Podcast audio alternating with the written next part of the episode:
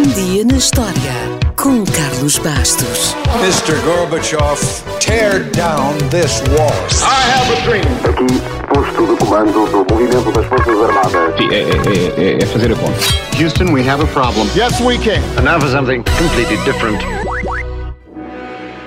A 2 de março de 1933 estreou em Nova Iorque um filme sobre uma fera gigante orgulhosamente apelidada da oitava maravilha do mundo. Ou para os amigos, simplesmente King Kong. Beauty and the Beast, eh?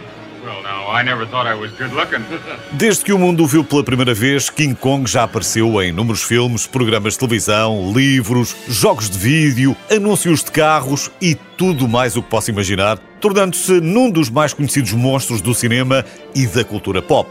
A imagem de King Kong no topo do Empire State Building, segurando Frey Ray, enquanto se protege dos tiros de metralhadora dos caças, é de tal forma memorável e já foi copiada tantas vezes que é a primeira imagem que aparece logo no cérebro, mesmo de quem nunca viu o filme.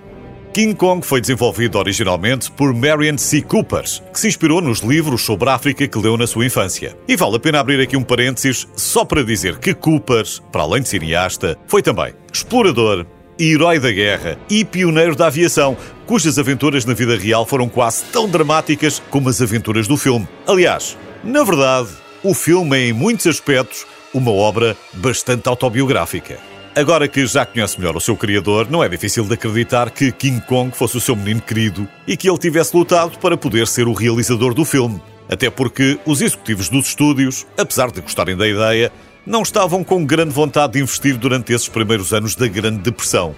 Finalmente, deram luz verde ao projeto depois de terem sido convencidos pelos efeitos especiais e pelos vários modelos de King Kong que foram construídos em espuma de borracha, em látex e até com pele de coelho. Foi a melhor decisão que eles tomaram na vida. King Kong arrecadou quase 100 mil dólares nos primeiros quatro dias, com bilhetes que, atenção, custavam poucos cêntimos e em plena Grande Depressão.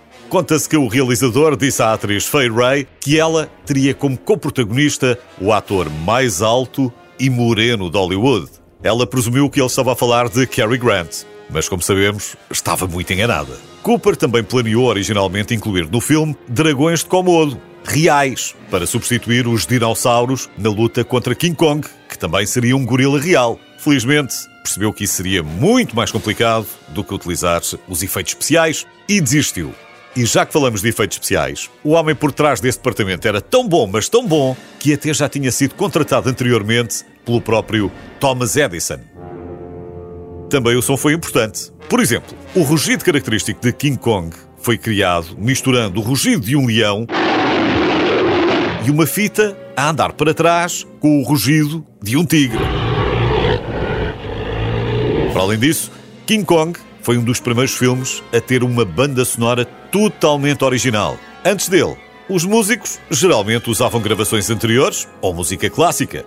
Em King Kong, a banda sonora foi feita de propósito para acompanhar as personagens e para complementar as emoções das imagens. Por tudo isto, e muito mais que ficou por dizer, King Kong ficou para a história como um dos filmes mais influentes da indústria cinematográfica e agora que já conhece todos estes pormenores, pode sempre voltar a vê-lo um destes dias.